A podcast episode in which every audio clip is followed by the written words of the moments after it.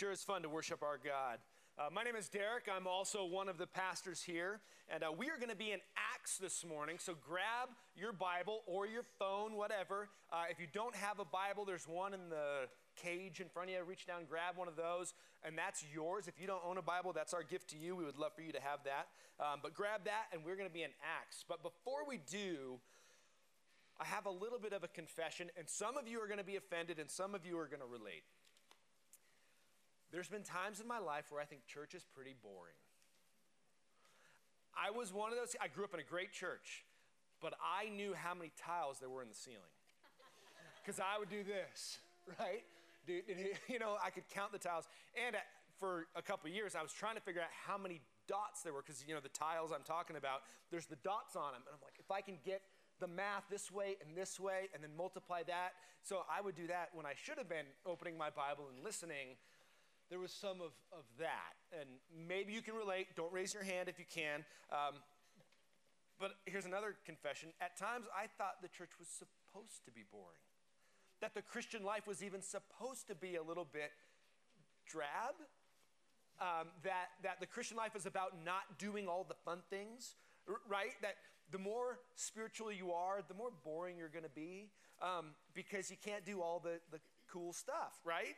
I mean, that was, that was how I honestly believed. And so don't judge me. Some of you agree with me. But God did some things in me and worked on me to adjust that. Um, and I remember being in college at one point, after God had, had kind of clarified some of this for me, I remember being in the back of the church, and I've shared this before, and, and it was a great church that I was part of. It was down in Southern California. And I remember in the back looking at, at men about my age now, so 40s, and they were doing this. right? I mean, I'm like, that, that's what I used to, you know, and they'd be checking their watches. And I, it was one of those slow motion moments where it's like, I don't want my life to be that. Like, the Christian life is not supposed to be boring. And there's a secret that I think we're going to look at today. And we see in Proverbs 29, it'll be up here, don't turn there. Proverbs 29 18, I think, shares a little bit about this. It says, Where there is no vision, the people cast off restraint, but blessed is he who keeps the law. Where there is no vision, the people cast off restraint. Without vision, people kind of do whatever. That's what that means. They just they go their own way, like what's gonna, you know, make me happy, what's gonna be fun. They cast off restraint. But with vision, right? With vision. Now that word vision actually means revelation. So some translations actually have that God's revelation without God's revelation, people do whatever. And that's not like a vision that you get from necessarily, but that's God revealing things to us, which He mainly does through His Word. But part of that vision gives us an impetus to life. You know, we uh, began this series talking about Jesus is his invitation. You know, come to me, all who are weary and heavy laden, and I will give you rest. Take my yoke upon you and learn from me, for my yoke is easy and my burden is light. He also says, You will come to know me, and I will set you free. And so the Christian life is, is freedom and peace and joy. And we've been going through the last couple weeks looking at the idea of how we can experience that abundant life, how we can get out of our, our ruts, right? And Paul had a great example last week of getting stuck in the snow. Now, I grew up in Colorado, so for us, that was just part of life. Um, if that happened, we did it on purpose. But, you know, Paul got stuck and somebody had to pull him out. And we see that the Christian life is all about relationships. The first one is our relationship with God, right? An abiding relationship with the living God who loves us. And without that, the rest is a waste of time, right? It begins with God, but then it overflows to one another. God has designed us to be in relationships with one another, with God's people, and then the third one, God has made us for relationships with those who don't know Jesus yet. So we had God time. Last week we looked at gather time, getting together to worship, right? The energy we just experienced, that's on, like God designed that for us to worship together. And then group time, where we get together to actually share life and do all the one another's found in Scripture, and there's so many of them. But here's the third, and this is the one, here's the secret. This is the one I have found many believers, me in that, miss, which is why we live in this boring Christian rut, right? Of go to church and whatever. It's, it's relationships with those who don't know God yet. We call this go time, right? Go time. And it's that where, for me at least, I experienced kind of the vision that God would have. Uh, unveiled to me over time. And it started when I was 16. When I was 16, I got to go on a missions trip to Fiji. And you're thinking, ooh, Fiji, which is what I was thinking. but when I went, like we had to wear long pants and construction boots, and it was it was hard. But during that summer, God gave me a vision through experience and His Word that life wasn't about me. I mean, I got to go out, and so I was a pretty cool kid. I mean, you could probably guess that. But on this on this trip, uh, this wasn't a construction trip. That would have fit me. We did dramas. So I had a little makeup bag where I would do, yeah, that's right, a mime makeup, you know, mimes. Like I actually had to do mime makeup, and it took me a little bit to get like, okay, I can do this, I can do this. And then we'd go out into public, right, on the street, and we'd start doing weird things to get attention with our mime makeup. And then we'd go into like a, a, a silent play sharing the gospel. And other times we would go for walks down streets, me and, and I'd go with two of the teammates to evangelize. Like, all right, our goal is now to go strike up a conversation with a stranger and, and bring it to Jesus. That, that was. I'm 16 years old. So me and these two kids are, I mean, I was a kid. We were walking along and, and we meet this guy in the street. We're like, we can do this, right? We can do this. This is really awkward. And we start talking to him and, and he spoke English, which was great. And he's like, oh, I'm going to the market, but go to my house. Go inside and wait for me there. Um, we go up there, right? And, and we're outside of his house. We're like, we're not going in his house. How awkward is that? The lady from across the street comes over. Hey, come to my house. Okay, but what, all right, all right. So we go there. He comes back from the market, sees us over there, says, No, come back to my house. Turns out that was his daughter, so it, it was all good. We come in, sit down. He goes outside, climbs a tree, picks bananas, brings them back down, and gives them to us. This, I mean, this whole experience, and there was many more, was just part of life's not about me, seeing how people live. The next year, I got to go to Russia on another missions trip and worked with orphans, right? And seeing how these orphans, I mean, these things over time changed my heart to this isn't about me. And for me, that's what made the Christian life move from boring to exciting, right? I, I went to college and I joined a, uh, um, a gospel choir.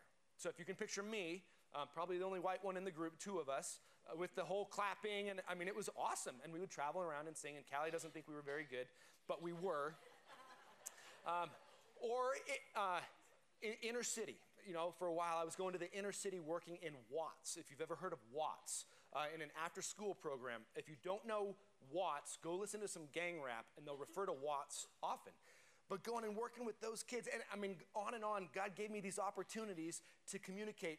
It's not about you, right? So God time. We need it. We need this time. In, in fact, anything that God's to do through our life is to be as an overflow of what He does in our life. So we can't skip this, but we also can't skip this, right? Because this is our time to, to be rallied, to be encouraged, to worship. But then we also need that last one of, of go, right? Get off your donkey and go to those who don't know Him yet. So turn to page 1006 if you're not there yet. Acts 1, page 1006. We're just going to read eight verses, Acts 1, 1 through 8, just a little context. Uh, this book, Acts, was written by Luke. Uh, Luke also wrote the Gospel of Luke that told Jesus' story. You know, the Gospels tell the story of Jesus' life. Acts picks it up right at the end there after his resurrection. So Jesus has died, risen from the dead, and that's kind of where we pick it up. Acts 1 1. In the first book, O Theophilus, I have dealt with all that Jesus began to do and teach until the day when he was taken up after he had given commands through the Holy Spirit to the apostles whom he had chosen. He presented himself alive to them after his suffering by many proofs, appearing to them during 40 days and speaking about the kingdom of God. And while staying with them, he ordered them not to depart from Jerusalem, but to wait for the promise of the Father, which he said, You heard from me. For John baptized with water, but you will be baptized with the Holy Spirit not many days from now. So when they had come together, they asked him, Lord, will you at this time restore the kingdom to Israel? He said to them, It is not for you to know the times or seasons that the Father has fixed by his own authority but you will receive power when the Holy Spirit has come upon you, and you will be my witnesses in Jerusalem and in all Judea and Samaria and to the ends of the earth. And when he had said these things, as they were looking on, he was lifted up, and a cloud took him from their sight. These are Jesus' last words, right? He gets together. I, I love this passage. This is one of my favorite passages because he gets together with his disciples. They're like, hey, are you going to set up, you know, the, the historic Israelite kingdom now? He's like, none of your business. I got some things for you to do, and see ya, right? And and he, I mean, floated up into heaven. Awesome. But what did he do for 40 days? After he rose from the dead, it says here, for 40 days, he spent time with them teaching. What did he teach them about? The kingdom. For 40 days, he talked about what looks like pretty much one thing the kingdom of God. You know, we talk about the church. You know, the word church is only used once in the New Testament? One time, right? Jesus says, I will build my church, and the gates of hell will not prevail against it, right? The idea is the kingdom. Now, the church, this is supposed to be, right? right? I mean, we are, I mean, the, I'm sorry, Jesus talked about the church only that one time. Throughout the rest of the New Testament, you see everything about the building of the church, but the kingdom is bigger than just one church. This is in your notes. The kingdom of God is his present, spiritually directed reign, gradually transforming individual lives and entire cultures through the power of the Holy Spirit. That's the kingdom. And the kingdom exists now and it's growing until he returns to set it up as a physical, perfect kingdom. So let's get a little vision, right? That, that Proverbs verse. Without vision, people just wander around and do whatever they want. Here's a little vision God is building his kingdom right now. Did you know that? God is at work right now building his kingdom. Without removing free will, in his sovereignty, he's doing something. Now, there's a lot of pessimism in the United States, if, if I'm honest, about the church. Oh, the church is in decline in North America. Um, and it is. But here's some truth. First, what did Jesus say? In Revelation 5 9, we see this.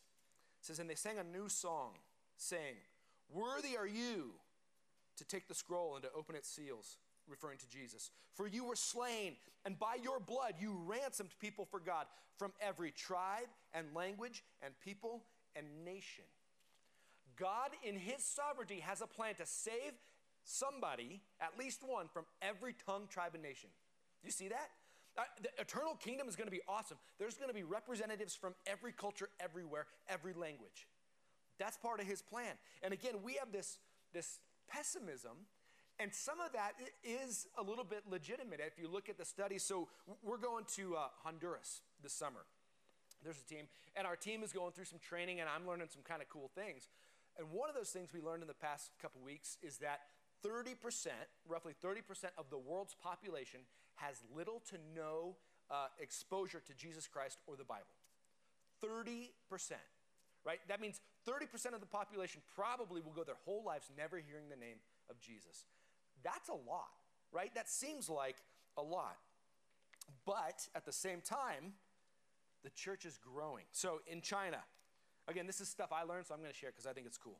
In 1949, in China, there were 750,000 Christians. That was when communism began. Now, 85 million Christians in China. Uh, uh, do you hear that? 750,000 turned into 85 million. It's 6% of the population in China are Jesus followers. Do you know Northern Nevada is less than that? Yeah. So that's kind of, it gives me chills. That's kind of cool. Uh, one of the things we've been studying talks about a kingdom movement. And they define a kingdom movement th- this way a thousand people baptized in a certain geographic area within 20 years, or 100 churches planted in a certain area in 20 years. And so they talked about a kingdom movement specifically in the Muslim world. So we're, we're talking, right, uh, the Arabic world, uh, North Africa, Middle East, uh, Asia, some of that. In that area, they define these movements in the 19th century, 1800s, two movements to God in that time. In the 20th century, which most of us were born, well, maybe not, some of you are young. It's a family Sunday. So, anyway, when I was born, right, in the 1900s, how many movements do you think there were in that time? 11. 11 movements in the 20th century to God in the Muslim world. How about this century? So far, right? And there's only been 23 years. So far, they've measured there's 75 movements. That's exciting, uh, right? Amen. It's okay to say amen to that. That's exciting stuff, meaning things are growing, right? This 30% that has no exposure, that used to be 45% when I was a kid. And they estimate that if it continues at this pace in the next 25 to 30 years, that's done.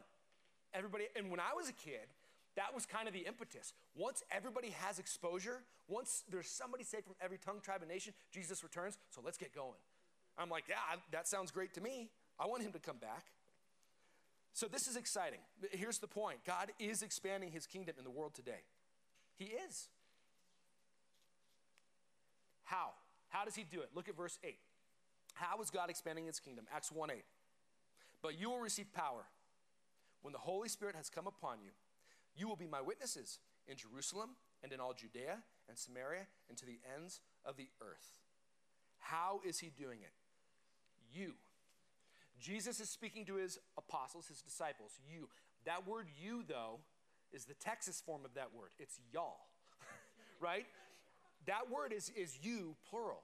And he's speaking to his disciples, and he says, again, remember, wait, the Holy Spirit's coming. The Holy Spirit didn't come just upon the 12. The Holy Spirit came upon 120 at one time. So he's not speaking to just those. By extension, he's speaking to every disciple, meaning y'all, or, or all y'all. I don't know if I'm getting that right. I'm not from the South. Um, but this is, this is you. This is me. Here's the point we are God's plan A. There is no plan B. I've heard lots of stories of people coming to Christ around the world. I've never heard one that didn't involve somebody who already belonged to God, eh, part of that. We are God's plan A to lead others to Christ, and there is no plan B. We have the privilege to share the story of Jesus.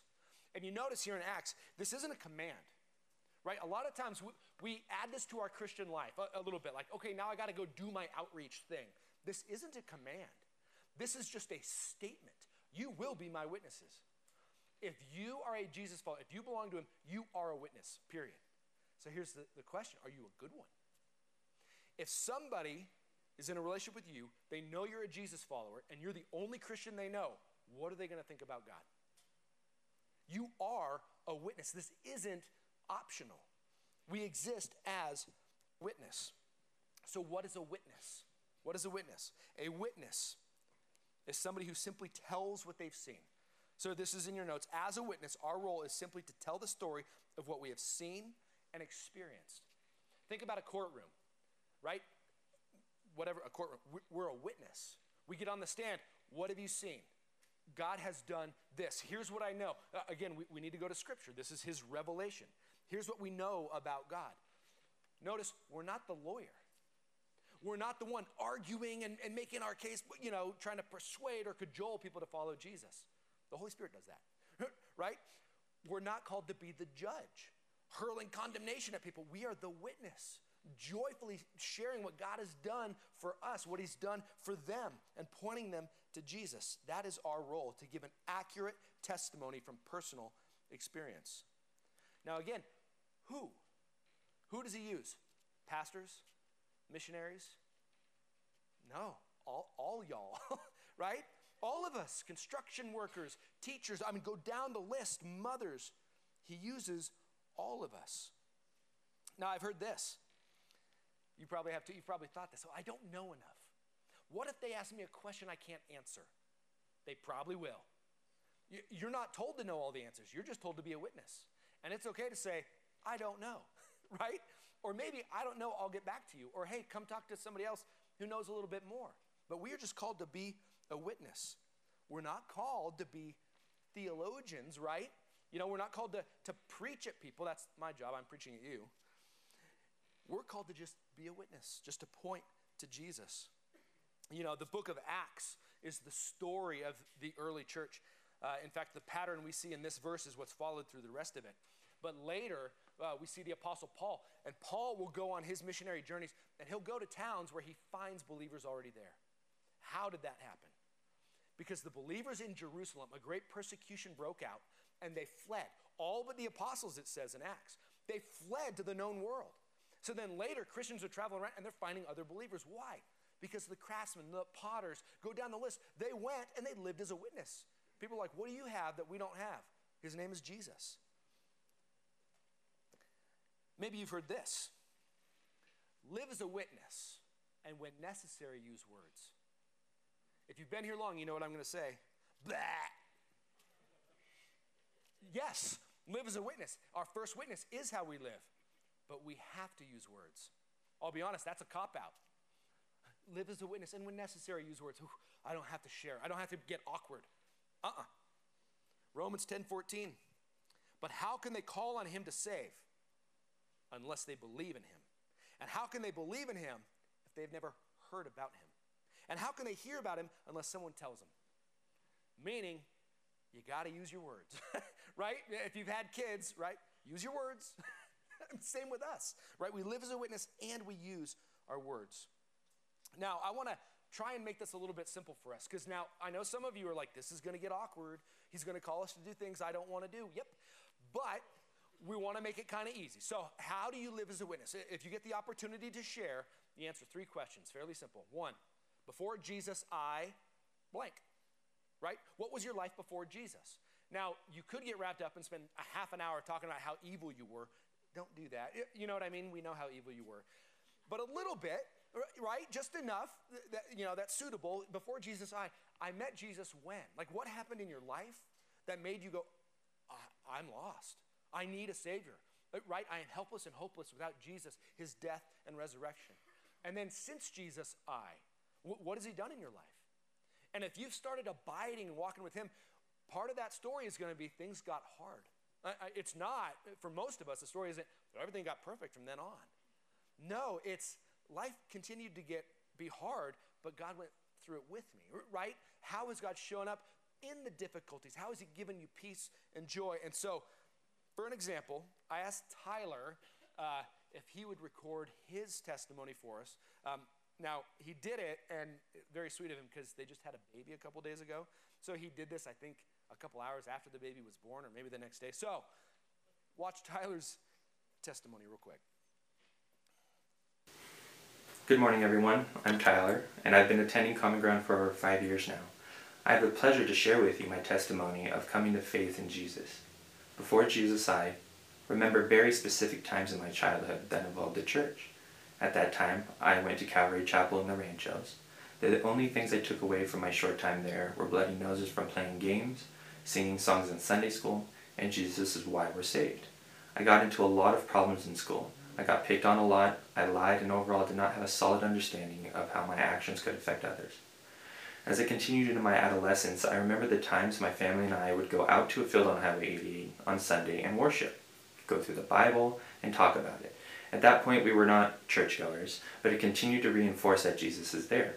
But I never had a firm foundation. The only problem I realized later is I was not part of a community and could not be guided or held accountable for things I was doing. There was a large gap in my life after this where I did nothing to grow and continue to do what I wanted it wasn't until I met my wife seven years later I felt things change. My wife and I went on this spiritual journey together when we met. We started to look for a church and attended one a few months uh, for a few months before we felt like we were just a number. Then we were told about Common Ground by my parents, who started shortly before. During our first attendance, we were astonished by the feeling we got when walking in. Derek and Paul introduced themselves, which seemed weird as they were pastors. I had never experienced that before. I met Jesus when, listening to a sermon shortly before I chose to get baptized. It was a sermon about the dirty jacket, and when having Jesus in your life, you get a new one, a clean one. The visuals of that sermon weighed heavy on me. It felt real, something I could easily understand. It made me realize what I looked like to God and others, and that was the moment I knew I wanted to die to self and be raised in the newness of life. I was baptized at 25 on October 2018. Since I met Jesus, so many wonderful and downright difficult things started to happen. Knowing why they happened and who is in control made it so much easier to handle through Him. I recognized my gift should be used for His glory, so I started serving and have been for around five years. I have done slides, audio, and currently do live streaming.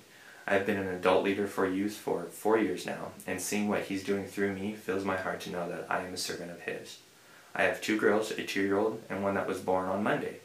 If I'm not here today, I'm with my wife learning how to balance this new change. There's just not enough time to talk about all the specific hardships and difficulties I've experienced since giving my life, but nothing compares to the joy He brings and the brothers and sisters around me who have helped me through all the difficult times. If you want to know more about my testimony, I am always open to talk about it. Thanks to everyone who has been a part of my journey and those who are part of so many others' journeys. Thank you all for listening to a condensed version of my testimony. and Tyler, I'm sure you're watching. Uh, thank you. And Tyler's parents are here in the back. Um, but it, he's just, that's one story. You have your story, right? Of the people who were involved, uh, of what God did. We all have our stories, and, and certain people will relate to that story. So here's a question Where? Where do we share our story? Where are we to be a witness? Acts 1 8. You will be my witness where? In Jerusalem. That's where they were. That's where they lived. At home. You, you are a witness where you live, work, and play, where you naturally do life. Uh, so back here in the hallway, you'll see we have kind of a map, and it says put a pin where you live, work, and play. The point is, this is where we already exist. We are called to be a witness there. Meaning, you kids in school, guess what? You're, you're a witness. If you're a follower of Jesus, you're a witness, witness to, to fellow students, even teachers. Uh, where we go to work, your coworkers, where we play, right? Do you coach your kids' sports team or your kids on? Wherever we are, we are a witness. And so that's the first note there. We are called to be a witness to those around us in our day to day life. Uh, Matthew 28, 19 to 20, this is often called the Great Commission. It says, Therefore, go and make disciples of all nations. Remember, see that again? All nations, kind of cool. Baptizing them in the name of the Father and of the Son and of the Holy Spirit, and teaching them to obey everything I have commanded you. And surely I am with you always to the very end of the age. Now, we talk about this in the church a lot, right? Go make disciples. That go really is as you go. Meaning, in your daily life, you are a witness. You don't have to add something to your schedule to do this. Be a witness. But it's not passive. It, it, you know what I mean? It is a natural overflow of Jesus in us, but we do have to be intentional. If you're anything like me, you have to be intentional with this. So, where are you at? Uh, how about number two? Where? You will be my witnesses in Jerusalem and in Judea. Jerusalem was within Judea, right? It was kind of like a city with, within a state or, or a, a, county. So for us, what, what is our Judea? Around, right? Northern Nevada. Uh, sometimes California, uh, right? Just across the border there, right? Uh, our, our area. But this one is a little bit beyond. This one takes, I would say, a little bit more intentionality. Where there's life as we already do it, where we live, where we work, where we play. But then there's our community a little bit beyond. And there are needs, and there are people that don't know Jesus that might never meet a believer. Because I already told you the percentage here is less than China. So they might never meet a believer unless we intentionally go maybe a little bit out of our way to meet with them. So we are called to be an intentional witness in our broader community. Here's another little point about how we go, right? We already showed here how you share your testimony. But as we go, there's another piece of this. And in Matthew 10, Jesus sent his disciples out and he gave them an instruction as they went. Here's what he said in Matthew 10 He says, As you go, preach this message, right? Share the story of Jesus. The kingdom of heaven is near. But then he says this heal the sick, raise the dead, cleanse the lepers, drive out demons. Freely you have received, freely give. Right before this, Jesus gifted them to do these things. Right? He gave them the ability to do these things. Meaning, we emulate the disciples, we emulate Jesus. Whenever he went, he met real needs. Jesus healed. Jesus fed. We meet real needs and we share. Again, he is our example. As we go, we use our gifts and abilities to serve others and share the good news of Jesus right? A lot of times people aren't going to care about what you say until they know that you care. I mean, we've all heard that. But it's true. Just showing up for people in their life makes a difference. All right, number three, where? The ends of the earth. Yikes. right? Beyond our immediate area. What did he say there in the Great Commission? All nations. Go make disciples of all nations. Meaning, We are called to be a witness across cultures and languages. Are all of us called to be foreign missionaries? No. Are you called to be a foreign missionary? Maybe. Maybe. Have you ever thought about that? One of our values here is sending capacity, not seating capacity. We would love to be sending missionaries out. We would love to be sending out groups to plant new churches around. Some of you are probably called to do that, and you've never really thought about that yet. But all of us are called to be involved, right? All of us are called to be involved in foreign missions. Again, God works through his people, not around them. And we need to go across cultures. And we saw 30% don't have access. How are they going to get access? Those with access, cross cultures, learn those languages, translate the Bible into the right, and go. That's what it's going to take. So, with this in mind, we're going to have Ben come up. Where's Ben? Ben's way over there. Ben's going to share with us um, about Thailand. So, they just got back from Thailand. They went, yep, across cultures. And so, Ben is going to do us a favor and answer two questions. First question Yes. What, did, what one thing, one thing, time is limited. So, one thing significant that happened while you were in Thailand. We had the opportunity to directly share the gospel with about 950 people who would never have had the opportunity otherwise. And and, and this was in the context of uh, very, very remote villages. Um, it's hard to describe what this looks like um, if you've never left this country. Um, the, the level of poverty, the level of need there. Uh, and, and in that context, uh, what was really cool was the ministry that we were partnering with had targeted one of these villages before, uh, about five or six years ago. And the response at the time was about 90% rejection of even receiving a tract. About 90% rejection rate.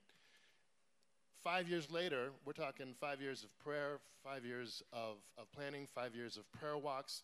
The same village, um, out of about 300 people that received a tract, only one person rejected it.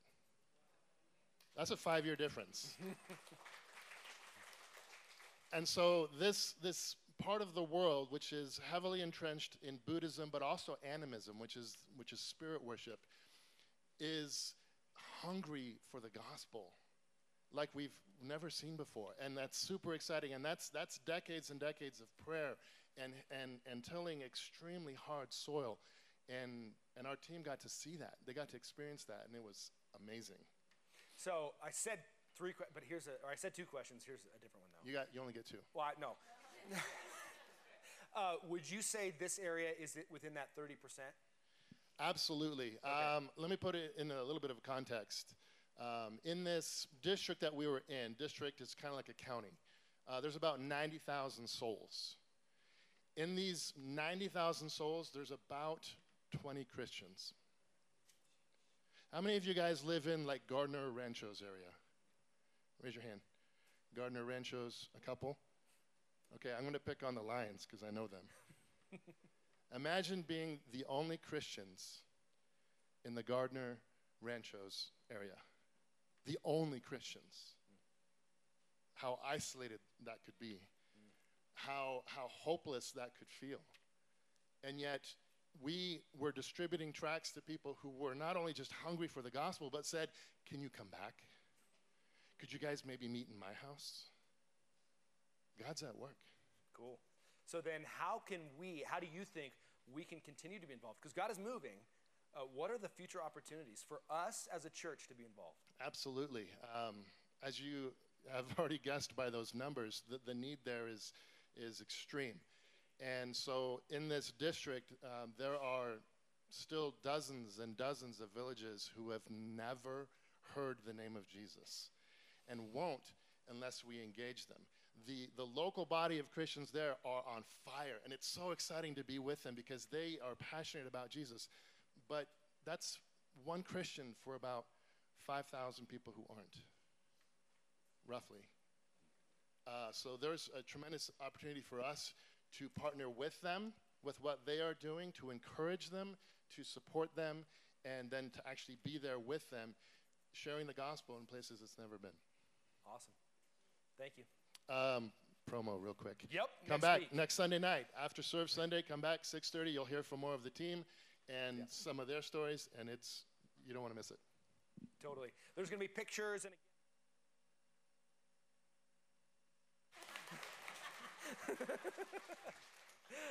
no, it's awesome. And do, please do come. Again, next Sunday night is going to be an awesome time of music and worship. But again, hearing more about things like this, of what God is doing. Uh, you know, it's, it's trips like that um, that changed my heart. Uh, I mean, I told you, I was bored in church. I'll be honest. I knew Jesus, though. I was saved. It wasn't until he gave me a vision that, hey, uh, life's about more than just your comfort, your church experience. It's about those who don't know me yet. And it's it, getting awkward. I mean, I showed you about some of them getting awkward and getting out there. God changes lives. And so for you guys, for us, we're going to have more opportunities, right? We have a team. We're going to Honduras this summer. Um, we're probably, again, we're hoping to go back to that area in Thailand, maybe into Laos with a medical mission. Uh, we have a missionary in Guinea that we support, um, and possibly we'll be going there. We hopefully we'll be going there as well. There are opportunities. It's kind of exciting. We've wanted to do this for years, but COVID, right, kind of shut borders down. We have the opportunities to go, and God has been working even during these shutdowns. So this is exciting. And we're called right here to do all three, right? Jerusalem, Judea, Samaria, ends of the earth. We're called to go all. And as a church, we can be part of all of this. You are a witness where you are, but you can support also other opportunities to go, and maybe you, right? Maybe God wants you to go on one of these short term missions. Now, real quick, how is this possible? How does God do this? Go back to this verse, Acts 1 8. He begins it You will receive power when the Holy Spirit has come upon you. This is huge. God's the power. We aren't the power. We don't have to convince, right? We don't have to be creative, uh, or, right? It's not up to us. Our job is just to go. And He's the power. He will do, He will move. You'll be surprised if you say yes to this and you start maybe building relationships open spiritually to share your faith, you'll find there are some in your life the Holy Spirit's already working on. He's doing things, and you open it up and they go, Tell me more, right? God, these things have happened. What's right? God is at work, and He's calling us to be part of it, but He is the power. Remember, it's God's plan, it's God's power, and it's our privilege just to be part of what He's doing. So, as we wrap up, um, we want to give you a challenge. We're calling this the, the 5% life challenge because we've been talking about ruts, right? That's the, the whole idea of this series is getting out of our ruts. And the Christian life is all about relationships, and relationships take time. And so maybe you're already doing this, um, and if so, great, do it. If not, great, do it. The 5% life. So again, here's the challenge 1%. 1% of your day spent alone with God. 1% of your day. That equates to 15 minutes. Right? When you put it in that, it bites, it's not that big a deal. Like you can find that. Find a place, right? A consistent time if your schedule permits, uh, and then something. Have a plan.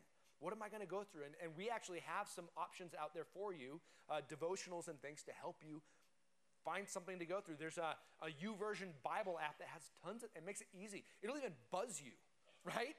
It'll remind you, how cool is that? So there's really no excuse for us, but that's the one 1% of your day alone with God. And remember, I would say that's the most important.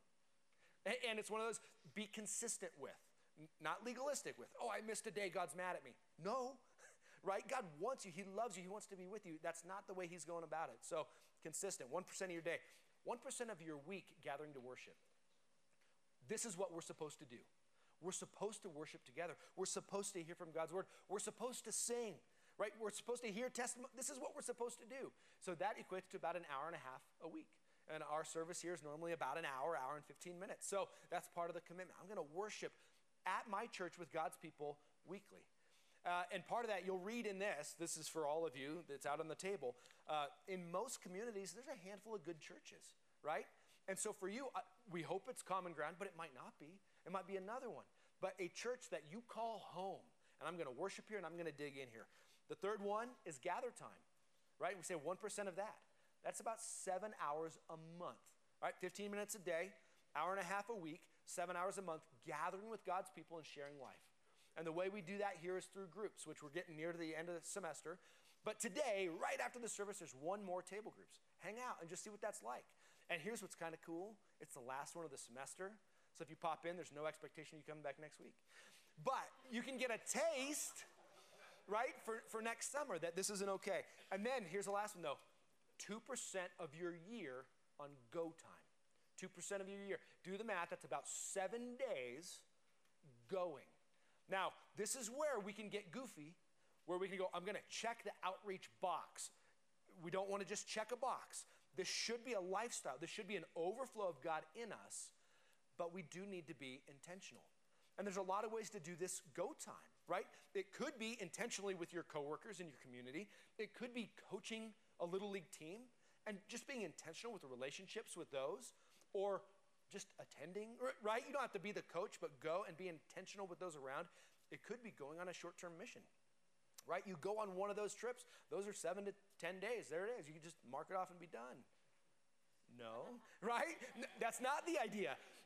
But that's part of it, right? That we go, and as we go, God works in us to do some great things. And so our challenge is that you would do this this 5% life challenge. And in your bulletin, whatever, or you can scan it, right? One of the next steps is the 5% life challenge. And we would encourage you to do it, and we would like to know that you're doing it, right? Um, so do that. Head out to the table, and at the table out there, you can grab one of these, right? That kind of helps you think about these times.